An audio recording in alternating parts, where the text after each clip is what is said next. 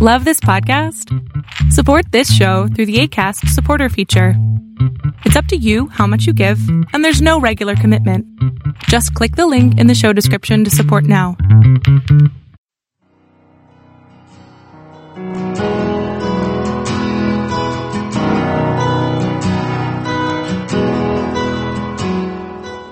Welcome to Fresh Encounter, the radio ministry of Lifelong Anointing Church. Our mission as a church is to equip the body of Christ to increase in wisdom and in stature, and in favor with God and with men. We're glad that you joined us for this edition of the broadcast. It is our prayer that this broadcast will be a blessing to you. Here now is Pastor Otuno with today's message. Building a legacy of faith. What you find is this the reason we are dealing with this particular topic today is because one of the things you find is this. The fact that you believe something, the fact that you believe in the Lord Jesus Christ does not automatically mean that your son or daughter or wife or husband believes that particular thing. The fact that you have trusted in the Almighty God is not an automatic transfer into the life of the person that is right next to you. That individual must be able to encounter Christ on their own. That individual must be able to receive a touch of the supernatural in their, you know, at, their own time. They must be able to come to the saving grace, knowing Jesus for themselves. You cannot carry over your faith onto somebody else. The faith of the Father cannot save the the son. The faith of the mother cannot save the daughter. The faith of the husband cannot save the wife. It is an individual thing. And that is why we are talking about today building a legacy of faith. There was this particular French guy that came to the US, I think in the 19 or 1800s. And he wrote in one of his books, in one of his writings, Alexis de Tocqueville says, because the Roman civilization perished through barbarian are perhaps too much inclined somewhat inclined to think that that is the only way a civilization can die. If the light that guide us ever go out, they will fade little by little as if of their own accord. We therefore should not console ourselves by thinking that the barbarians are still a long way off. Some people let the torch be snatched from their hands, but others stamp it out by themselves. In other words, when you read the book, it's called by it's called Why Nations Die by, by I think it's Nelson Black. It gives you a particular kind the stages through which nation, nations go through when they are about to die. And this man kind of he kind of summarizes it. He says that a lot of people believe that because the Roman the, the, Roman Empire was defeated because of an invasion of the barbarians, a lot of people think that that is the only way that they die. But nations die not only in not only by being invaded by an outside aggression, but sometimes they die by their own accord. In other words, they kill themselves gradually.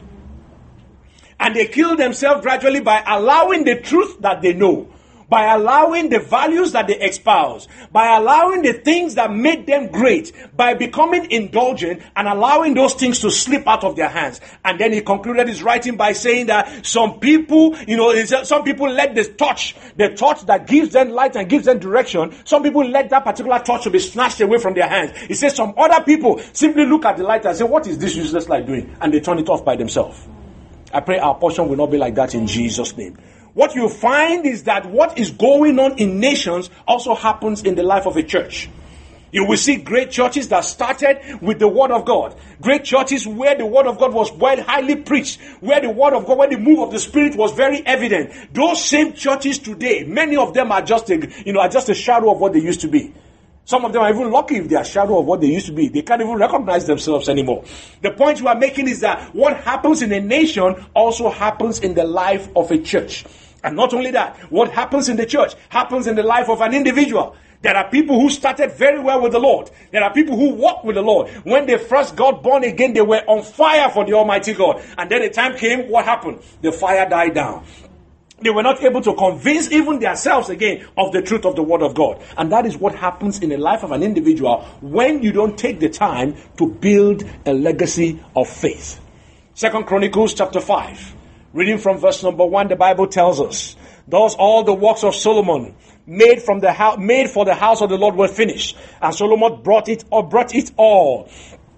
Solomon brought in all the things that David his father had dedicated, and the silver and the gold, and all the instruments, he put he among the treasures of the house of God. Solomon then assembled the elders of Israel and all the heads of the tribe, and the chief of the fathers of the house of Israel, unto Jerusalem to bring up the ark of the covenant of the Lord out of the city of David, which is Zion.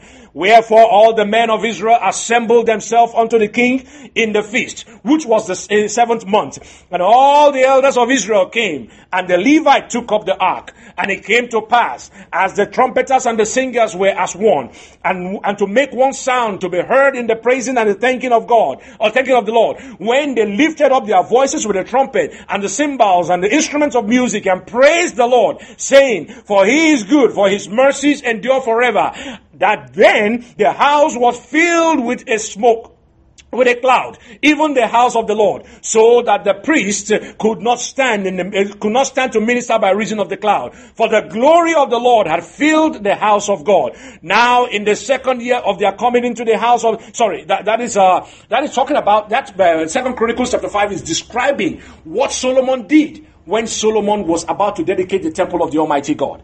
The Bible makes us to understand that when Solomon dedicated it, there was so much sacrifice that there was a sea of blood that was taking place. There was so much festivity. A lot of things were happening because the people were able to build a temple where they can worship Jehovah God. And that was what was happening. That temple was there. And the Bible makes us to understand that there was a promise that the Lord gave unto Solomon that day. He said, if anyone turns and face this particular temple, he said, any prayer that they lift up to the Almighty God, that particular prayer will be heard. When they are fighting a war and they call upon the name of the Lord, the Lord will hear them. If they are going through any difficult situation, all they have to do is call upon the name of the Lord, the Lord will hear them. That was what happened in the days of Solomon. But the Bible also makes us understand that as time went on, they started taking those things for granted.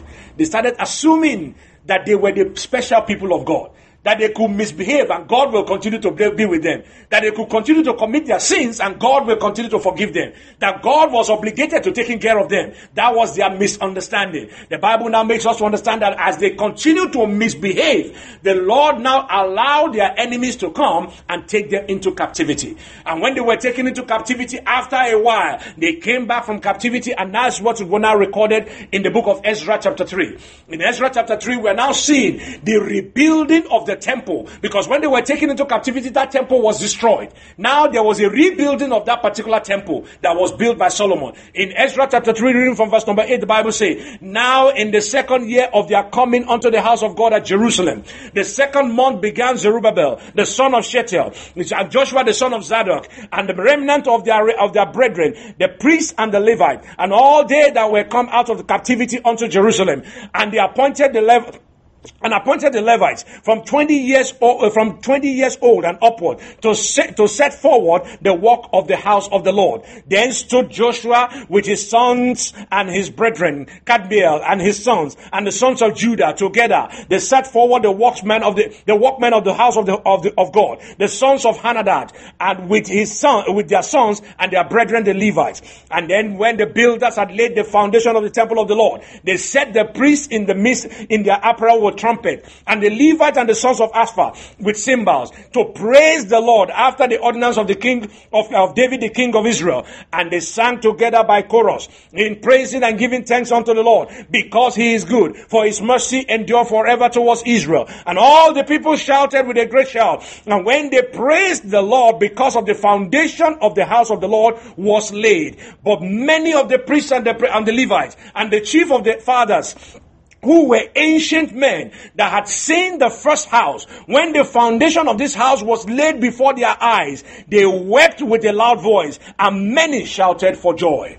So the people could not discern the noise of the shouts of joy from the noise of the weeping of the people. For the people shouted with a loud shout, and the noise was heard afar off.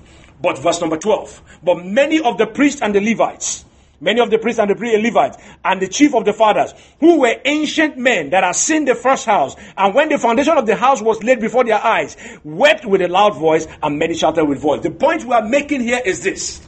The point we are making here is this.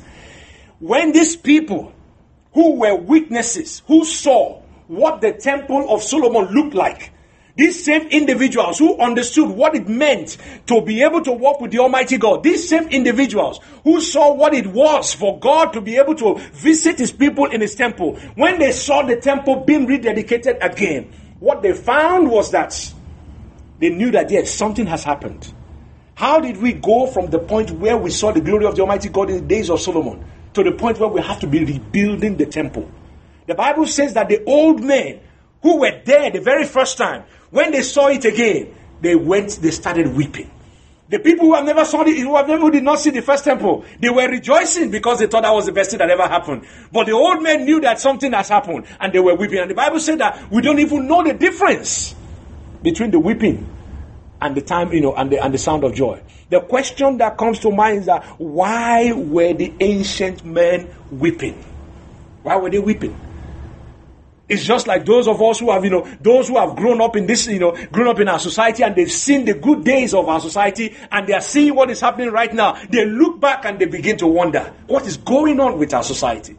Those who have enjoyed the blessings of God in the house of God, those who have seen the power of God move in the house of God, when they look back and they go to church today, they begin to wonder what is happening in the house of God.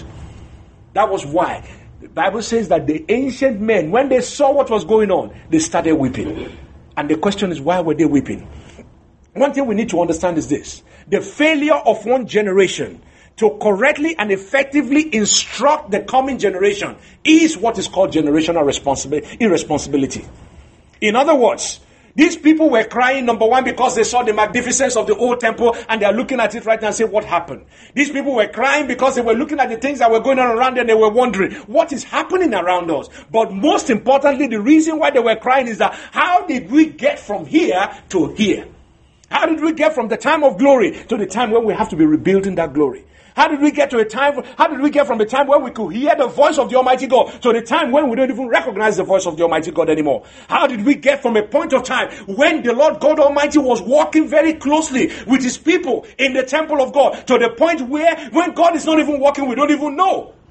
If God is not even absent, we don't even know anymore. How did we get to that point? These people were crying because of what is called generational irresponsibility. And generational irresponsibility is what I call the failure of one generation, the failures of the fathers, the failures of the mothers, the failures of the elders to communicate the truth that made them great into the next generation. That is what generational irresponsibility is all about. There was something that they did that made them to receive the favor of God. There was something that they did that made God to be able to form a covenant with them. There was something that there was a way in which they lived whereby God was able to fulfill his promises unto them. What happened? That the way they lived, their children are not able to live like that anymore. What happened? What happened that when we, when the fathers that started the church, when the early church fathers, when they can experience the power of God and their children cannot even discern the power of God, what happened? That is generational irresponsibility. Okay? And the service, you know, and regardless of what we do in the house of God, if you are not able to communicate your faith to your children, we have failed. If everything we do in the house of God Yes, we have built a new auditorium. We have made it look beautiful. We have built a stage that make me even taller. And the idea is that we have done everything that looks good. The point is that if we are not able to communicate the gospel of our Lord Jesus Christ, if we are not able to sell, you know, we're not able to get our children to believe in the message that we believe in, then we have failed.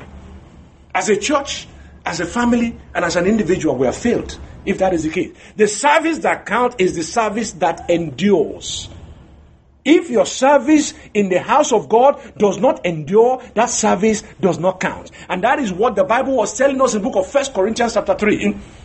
In, in First Corinthians chapter 3, reading from verse number 13, the Bible says, Every man's work shall manifest, shall be made manifest, for the day will shall declare it, because it shall be revealed by fire, and the fire shall try every man's work of what sort it is. If any man's work abide, he has built up there, that, uh, which he has built thereupon, he shall receive a reward. And by contrast, that simply means that if your work does not endure, you are not going to receive any reward.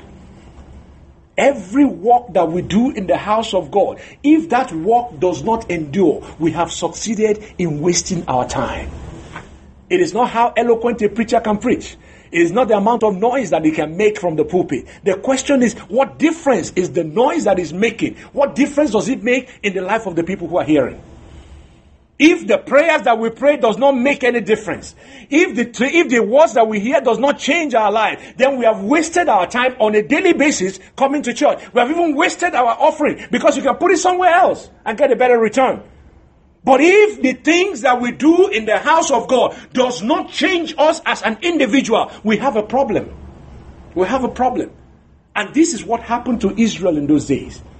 Their service to the kingdom of God, all their offerings, all their, all, their, all their sacrifices, they were meaningless because it made no change in the life of an individual, in their lives. And that is why I always tell people, any faith that you believe in that does not take away lying from your life, does not take away cheating from your life, does not change your life, that faith is not taking you anywhere. That faith is not taking you anywhere. And that's why Jesus Christ said, if a man is born again, he says, if anyone who is in Christ is a new creation, all things have passed away, all things have become new. If you, after meeting Jesus, nothing has changed in our life, there is a problem, my brothers. There is a problem. If after you meet Jesus, nothing changed in your life, you are still lying, you are still doing the things that you normally do, and people who saw you before and after, they cannot tell any difference, you have met the wrong Jesus. Because the right Jesus will do something in your life. Our children must own the message of the gospel if they are going to preserve the legacy of faith that we say that we are building. Your children must be able to hold on to the same faith. They must be able to believe the thing that you believe. They must be able to see the truth that you see. They must be able to have a relationship with the same God that you claim that you have a relationship with. If that is not happening, there is a problem somewhere in Genesis chapter 18 that we read the other time. Reading from verse number 17, the Bible says, The Lord and the Lord says, Shall I hide from Abraham that which I do, seeing that Abraham shall surely become a great and mighty nation, and all the nations of the earth shall be blessed in him. Verse number 19, For I know him that he will command his children and his household after him, and they shall keep the way of the Lord to do justice and judgment, that the Lord may bring upon Abraham that which he has spoken concerning him. The Lord basically is saying that the revelation that is given unto Abraham, that the things that he has promised unto Abraham, that the fulfillment of the promise of God to Abraham was conditioned on one thing. And that condition was that Abraham was going to teach his children to follow in his own footstep. Look at that verse again. The Bible says, For I know him. In other words, I have walked with this man long enough to know. I know this particular individual, I know his character, for I know him, that he will command his children and his household after him, that they shall keep the way of the Lord. In other words, the faith of Abraham was not for Abraham alone. The faith of Abraham was not Abraham was not a private thing. Abraham lived his life in such a way that even his children were going to follow after his footsteps. And that was the basis of the revelation of God for Abraham. God's revelation for Abraham was based on the fact that Abraham was going to pass on the knowledge of God to his children. Okay? And you will notice in the scripture in Genesis chapter 26, reading from verse number 24, the Bible tells us that God was referred to as God of Abraham. Okay? And the Lord appeared unto him and said that same night and said, I am the God of Abraham thy father. Fear not, I will be with thee and will bless thee and multiply the seed of my servant eh, eh, and multiply thy seed for my servant Abraham's sake. In other words, when God appeared unto Isaac, God introduced himself to Isaac as the God of Abraham. Okay? At the time he was introducing himself unto Isaac, he was not known by any other thing then. He was not yet the God of Isaac. He was still the God of Abraham. But as Isaac began to walk with the Lord, as Isaac began to have a relationship with the Almighty God, as Isaac began to understand what it means to walk with God, begin to form a deeper relationship with God, Lord, the Lord God Almighty now changed his name. Okay? God now changed his name. He's no longer the God of Abraham anymore. If you read Genesis 28 verse 13, the Bible now says when God now appeared unto Jacob, he now introduced himself. He said, I am no longer the God of Abraham. I am now the God of Abraham and Isaac. God was not automatically the God of Abraham and Isaac. Isaac had to form a relationship with God for him to become the God of Isaac. And the same thing happened to Jacob. When you read in the book of uh, Exodus chapter 6, uh, Exodus chapter 3, when God was introducing himself to Moses, Jacob had to walk with God. Jacob had to have a relationship with God before God became the God of Isaac, the God of Abraham, the God of Isaac, and the God of Jacob. In other words, the God of Godwin Otuno is not necessarily God of Deborah Otuno. No. She has to be able to develop a relationship with the Almighty God for her, for her to, for God to now become not just the God of Godwin, but the God of Deborah. You get the idea? There has to be that personal relationship that will take place. Until that personal relationship take place, you can see the wonders that God is doing in the life of your parents. You can see the wonders that God is doing in the life of your husband or your wife, but you might not be able to experience it. Because you have to have that your own personal relationship with that Almighty God. God of Abraham, God of Isaac, God of Jacob. And you will find out that until Israel started walking with the Almighty God, God was not called the God of Israel. God was called God of Abraham, Isaac, and Jacob. But when Israel started walking with the Almighty God in, further on in Exodus chapter 5, that is when you now see that God now introduced himself as the God of Israel. What it simply means is that everyone must encounter God on his own. You have to encounter God on your own. If you don't know the same God, what you will find is you will have what is called, what is referred to as a second hand experience.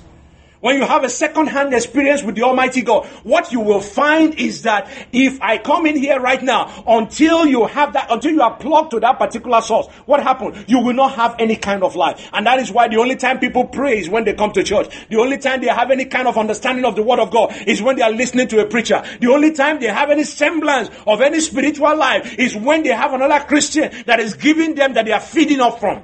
They cannot stand on their own because most of what they have is not right directly connected to the source. I used to tell people if all your faith is based on what I say, somebody somewhere may come one day and say it better than myself and say something really crazy that is better than what I'm saying. I have a better argument. And there's a strong possibility that you might go with that person.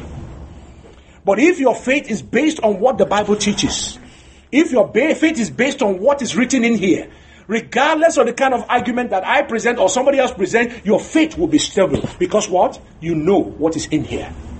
The point you are making is that you have to encounter God on your own. And your children have to encounter God on your own. And that's why the Bible tells in the book of Proverbs chapter 22, uh, uh, Proverbs 13, reading from verse number 22, say, A good man leaves an inheritance to his children's children. In other words, it is normal for you to have to leave something for your children. It is normal. But a good man will leave inheritance, not just for his own children, but for his own children's children. And that is what the legacy of faith is all about. That is what the legacy of faith is all about. So I want to illustrate this legacy of faith, this, this generational responsibility. I want to illustrate it with two passages of scripture, or two individuals in the scripture. The first one we see is in the book of First Chronicles chapter 28. First Chronicles chapter 28, reading from verse number 3. The Bible says to David, David was the one who is, who is, who is being referred to here. David's intention all along was that he wanted to build the temple of the Almighty God. That was the intention of, that was the desire of David. He had always wanted to build a house for the Almighty God. And the Lord said, my friend, you can't build me a house because you are a very, very terrible person. You are a war, you are, you are, you are a bloody man. Another man, you are a man of war. You have fought and you have killed a lot of people. I don't want the man who has blood in his hands to build me a house. First Chronicles chapter 28, reading from verse number 3. Thou shalt not build a house for my name, because thou hast been a man of war and hast shed blood. That was the only reason why God will not allow David to build a house for him. But as soon as the Almighty God told him, as soon as God told him that, yes, you cannot build me a house, the next thing that David did, the next thing David did was, the Bible said that he started collecting the instrument. He started collecting the things that he wanted to put in the house. He now said, because the Lord told him that your son, Solomon, was going to build the house for me. And because Solomon was going to be the one to build the house, David started buying the materials. David started getting the things that were going to put in the temple. He started accumulating it. It's just like if you know that you cannot buy a house, but your daughter is coming forward or your son is coming forward, and you say, okay, I'm going to buy the furniture. You make sure you buy the one that is going to be relevant by the time the judge, but that's a story for another day. The point you're making is, you, the point is that you start buying stuff, getting ready, you know, for the time when your son or your daughter will be ready to build a house. And that was what David did. David started collecting all the instruments of worship, started collecting all the things that he was going to put in the temple, and he got ready. And the Bible makes us understand that when Solomon was ready to build the temple, in the verse of the scripture we read at the very time, Solomon brought all those things to the house of God because his father has made a preparation for him. So, because of the responsibility of David, he understood, though I cannot do it, but my son will do it for me. Okay?